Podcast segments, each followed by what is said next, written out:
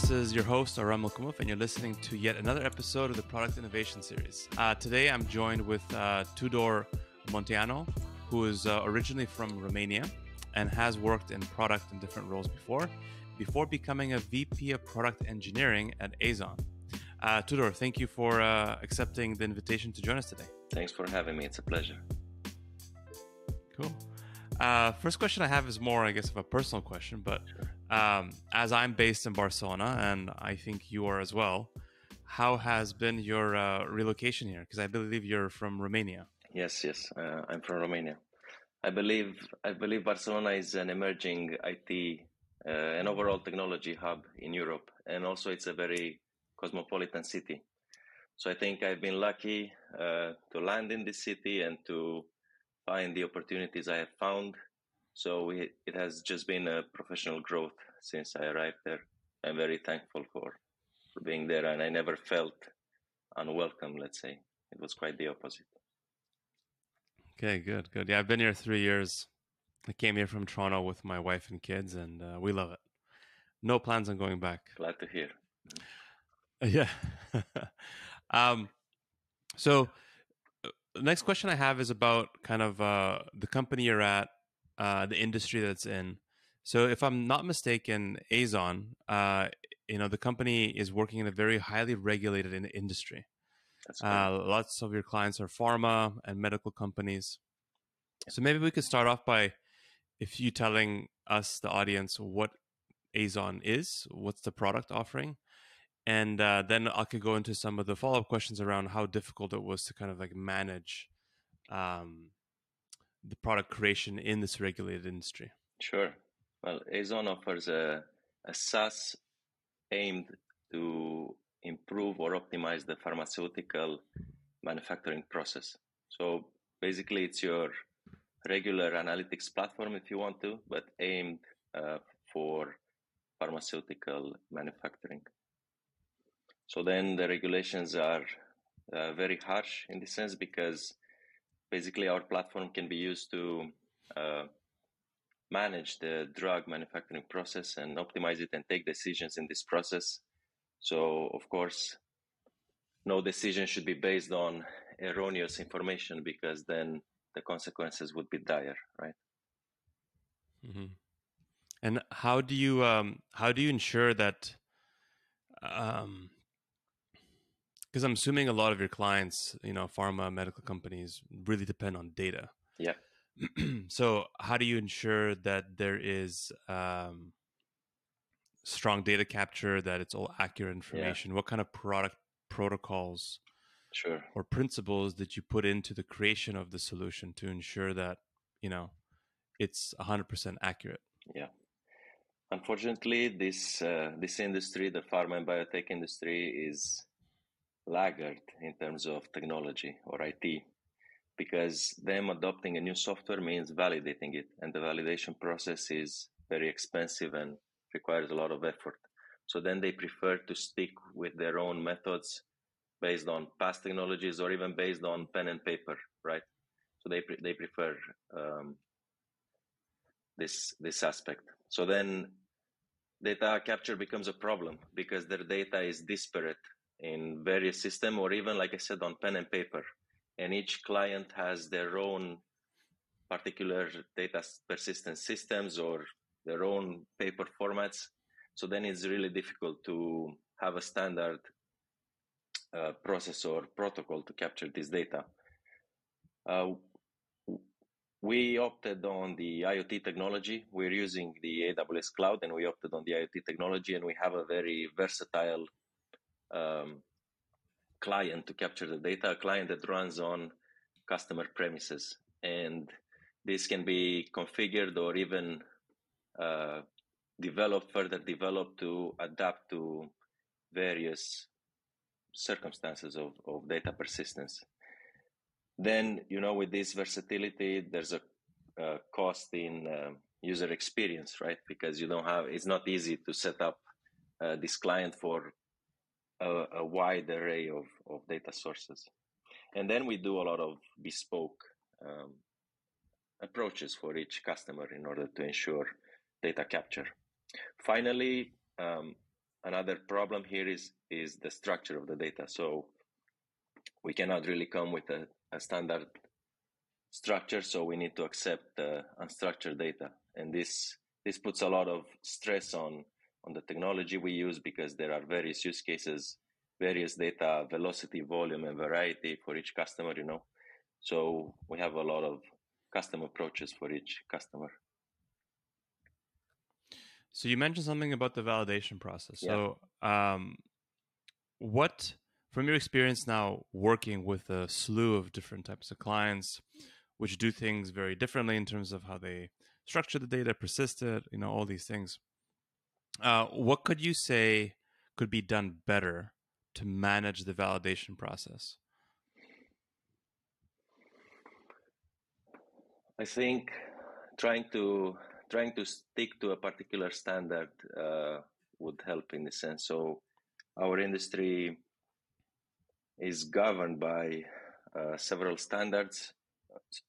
For example, ISA 88 or ISA 95, which kind of explain the informational structure within their manufacturing operations, and thus trying to stick to a standard would would help uh, this validation process. But like I said, each customer has their own uh, data structures and data sources. So the validation needs to be again bespoke. Okay, and uh, as a as a product engineer, which is interesting, we'll we'll talk about that in in a few minutes. But what what has um, what have you done, or how has it affected your decisions in terms of going through these knowledge opportunities with these clients in terms of understanding the different ways that people do things? How have you made the product that you've been building a bit more you know flexible a bit more agnostic to uh, being able to handle different types of client needs? Sure. We have decided to basically abstract the um, uh, the domains or the the data objects let me put it like this we decided to design an, an abstract model in our platform that tries to represent various uh, data objects or sources of data from sensors to um, what I call recipes. Um, it's another, let's say, type of data object that they use. So um, in this sense, the the project can, uh, the product can be used for any type of project that needs to handle data or needs to derive business intelligence from data. And this is the positive side of um, having it built like this, having it abstracted, right? In uh, in order to be able to work with any type of data structures.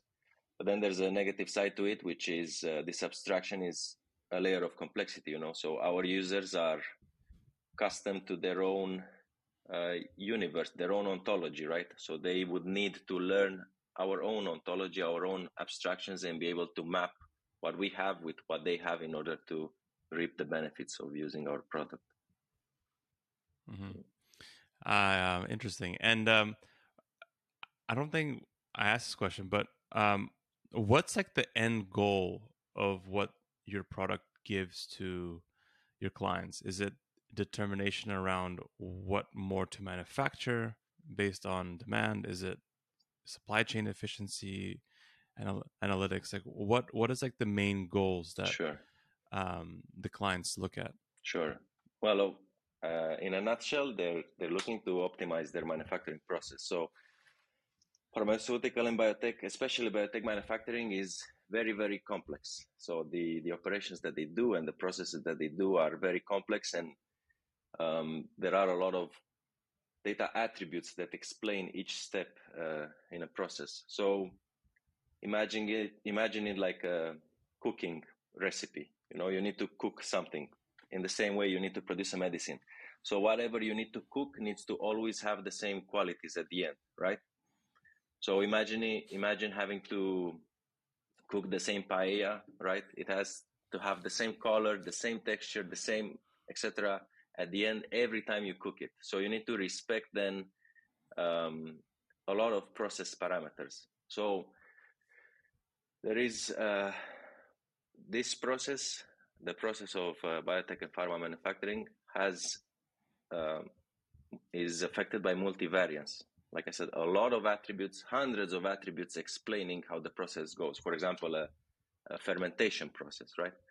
There are hundreds of attributes that explain how this process goes. So it's really hard to control this process um, uh, by by controlling all of these attributes. So in this sense, providing them with technology, with the proper technology, so capturing the data through IoT, uh, providing machine learning algorithms, AI model uh, deployment and management inside the platform, and finally, business intelligence dashboards.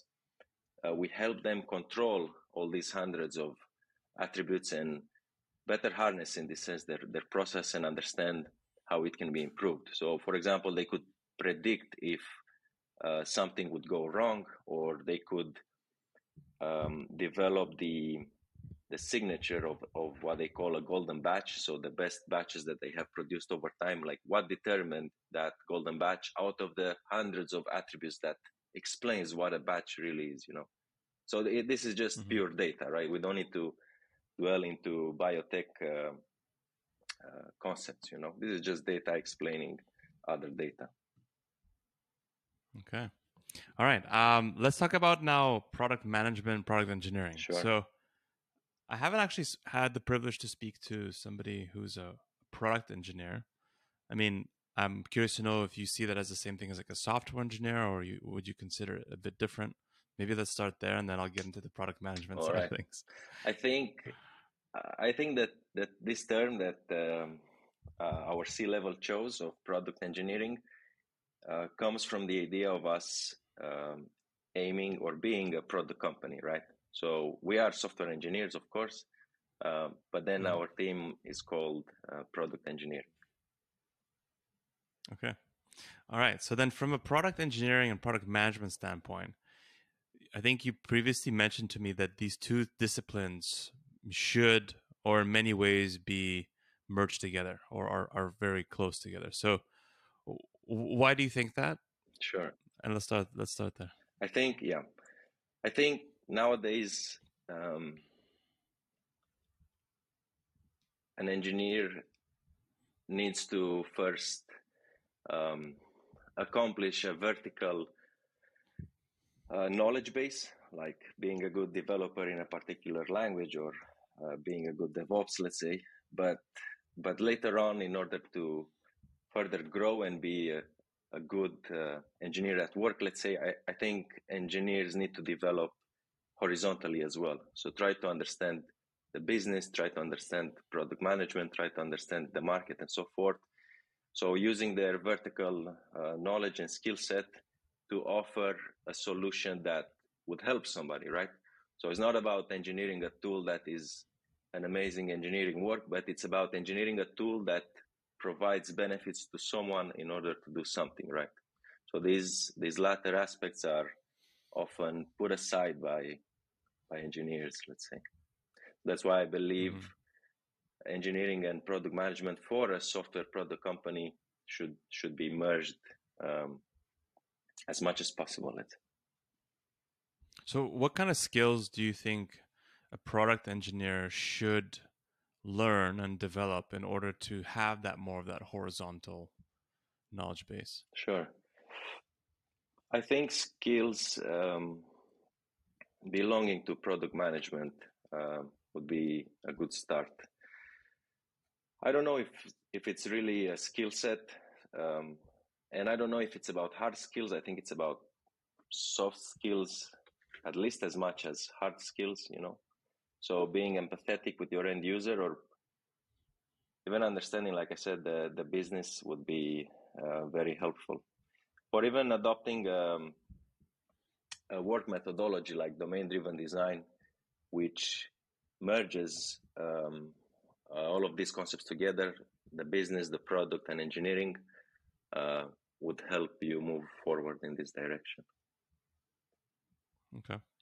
And do you think that this is um, this type of tradecraft or, you know, this concept of product engineering and product management being a lot closer together? Is that uh, relevant to all companies? You think you know now going forward, or is it more towards the regulated ones, like you know the ones that you work in? Hmm. I think it would fit uh, most companies. Like I said, especially if they would be a, a product, a software product company, if they would call themselves like this. As for regulated companies, from our experience, initially it was, let's say, difficult to juggle with all these domains and concepts together. But in the end, is uh, fairly easy because regulations require quality from you, you know, and a, a means to document and measure said quality. So, like I said, adopting a particular methodology and documenting the way you work and the way you follow this methodology and setting your targets and uh, measuring how far or close you are from your targets um, would mean a good um, qualitative work and uh, it would be helpful in in regulated environments as well you know. Okay. And you you briefly touched upon already domain driven design. I mean it's i haven't heard that term many times so i wanted to first ask you what is it? How do you define domain driven design? Sure it's uh, it's a work methodology that tries to capture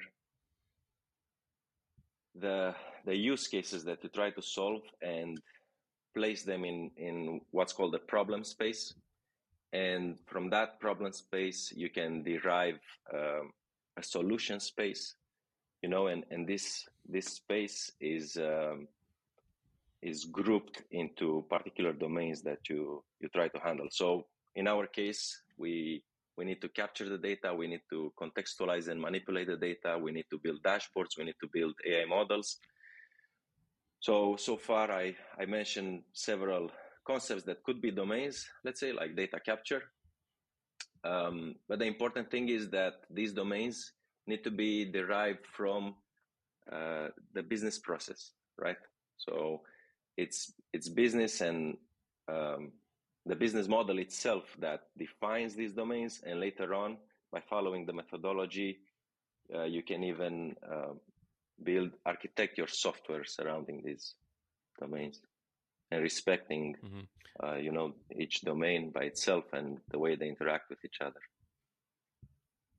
and in, in your in your opinion why do you think domain driven design must be implemented in companies does it help streamline things organize processes focus you know organization okay i think i think you well first of all must is kind of a of too constrictive let's say it's it's just one methodology, one that I'm more accustomed with, or or that I fancy. Let's say maybe I mean not maybe there are other methodologies out there which would be useful. Let's say, but I think. Uh, um, just like I mentioned before, that engineering needs not to be um, the back purely the back office and the, the, let's say the kitchen work. You know i think domain driven design offers uh, offers a path towards merging all the disciplines together. And in this in this sense yes streamlining the process so that engineers are really close to to to sales for example or or marketing right so that everybody understands the entire pipeline from requirements gathering to to delivering the solution okay all right, just a couple more questions, uh, Tudor. Um, I wanted to change focus towards uh, another kind of angle. So I wanted to ask, what what do you feel? Because I'm assuming you work with a lot of other product leaders in your organization. Yes, you know, uh, being in the VP of product engineering, there must be you know your counterpart and product. Yes. Um, who you work with. So I wanted to ask you, um, what do you feel product directors or VPs of product not in your specific company, but maybe sure. in others you worked in, still do often these days that don't get them a good product at the end of the day. Yeah. Okay. I think uh, maybe fighting this tug of war in between uh, product management and engineering.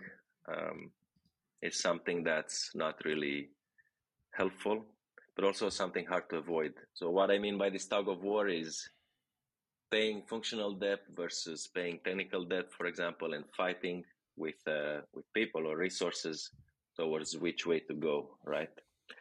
So maybe this would mean that the two disciplines are separated, right, and they fight for resources and interests, and and then again um, merging the two and trying to put the two disciplines together on the same path for the same goals would uh, maybe counteract this uh, this approach. But this this is very philosophical what I'm saying, right? So each company needs mm-hmm. to uh, find their own way to move forward and, and take this approach. So, just for the audience to understand, what, how would you explain the difference between functional debt and technical debt? Sure. Well, maybe technical debt is uh, is easier to understand because it's a term used uh, more often. So, technical debt is when you decide to deliver a feature faster, let's say, uh, without um, compromising the the engineering aspects, right? So maybe having a poor code or uh, yeah, having a having a poor code, having uh, um, few unit tests or no unit tests written so that you can deliver that feature faster, right? And then the functional debt would be would be the compromise you make on the functional or, or product feature side in order uh, so that you can use the resources to pay technical debt you know so improving um, the architecture or or uh, um, reworking the code you know just just to make it more um, readable means that you cannot afford to work in something else right? So it could incur functional debt in this sense. Okay.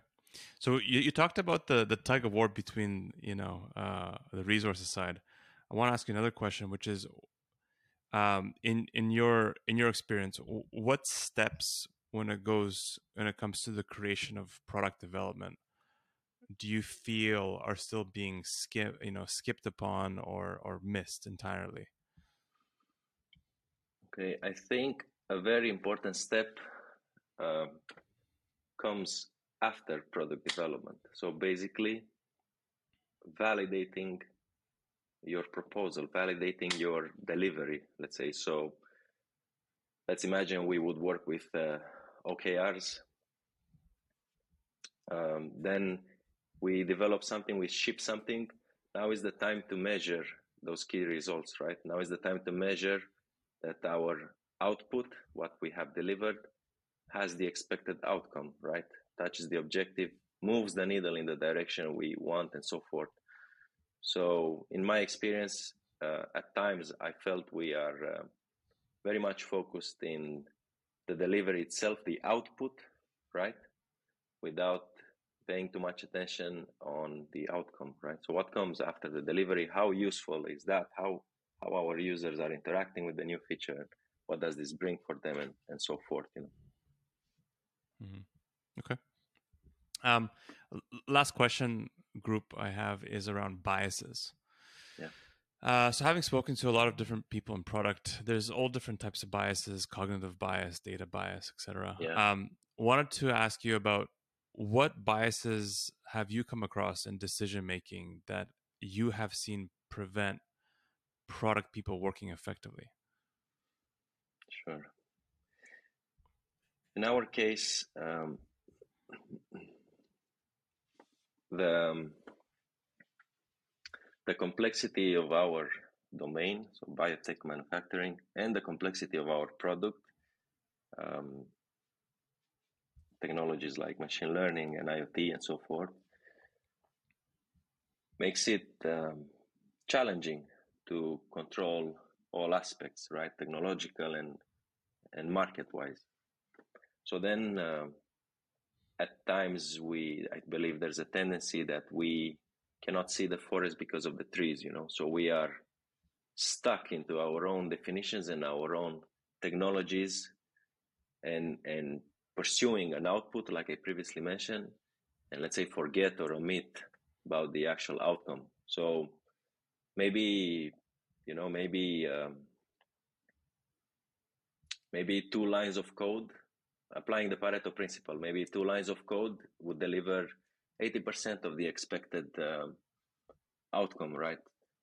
So it's not so much about um, how much we can deliver and how much we can code, but it's about the actual value we, we offer, you know, the outcome. So then the bias, the bias would be, in my experience, towards this, right? Not seeing the forest because of the trees and uh, uh, chasing the output instead of uh, managing the outcome. Chasing the output instead of managing. Okay. And so if you were to be able to come up with a solution to counteract that, how would you uh, set set that in motion? Sure. so, like I previously said, adopting a methodology, um, OKRs or domain-driven design, and so forth, a methodology that uh, merges all the business aspects together, um, the business process, uh, product engineering. Um, I think it would help everybody um, uh, chasing the north star of the company, whatever that would be.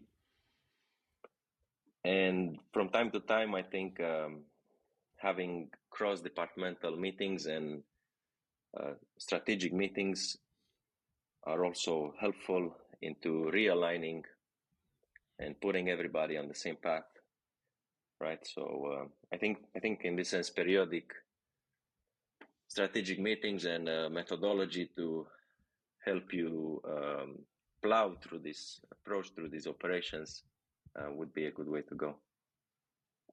Okay.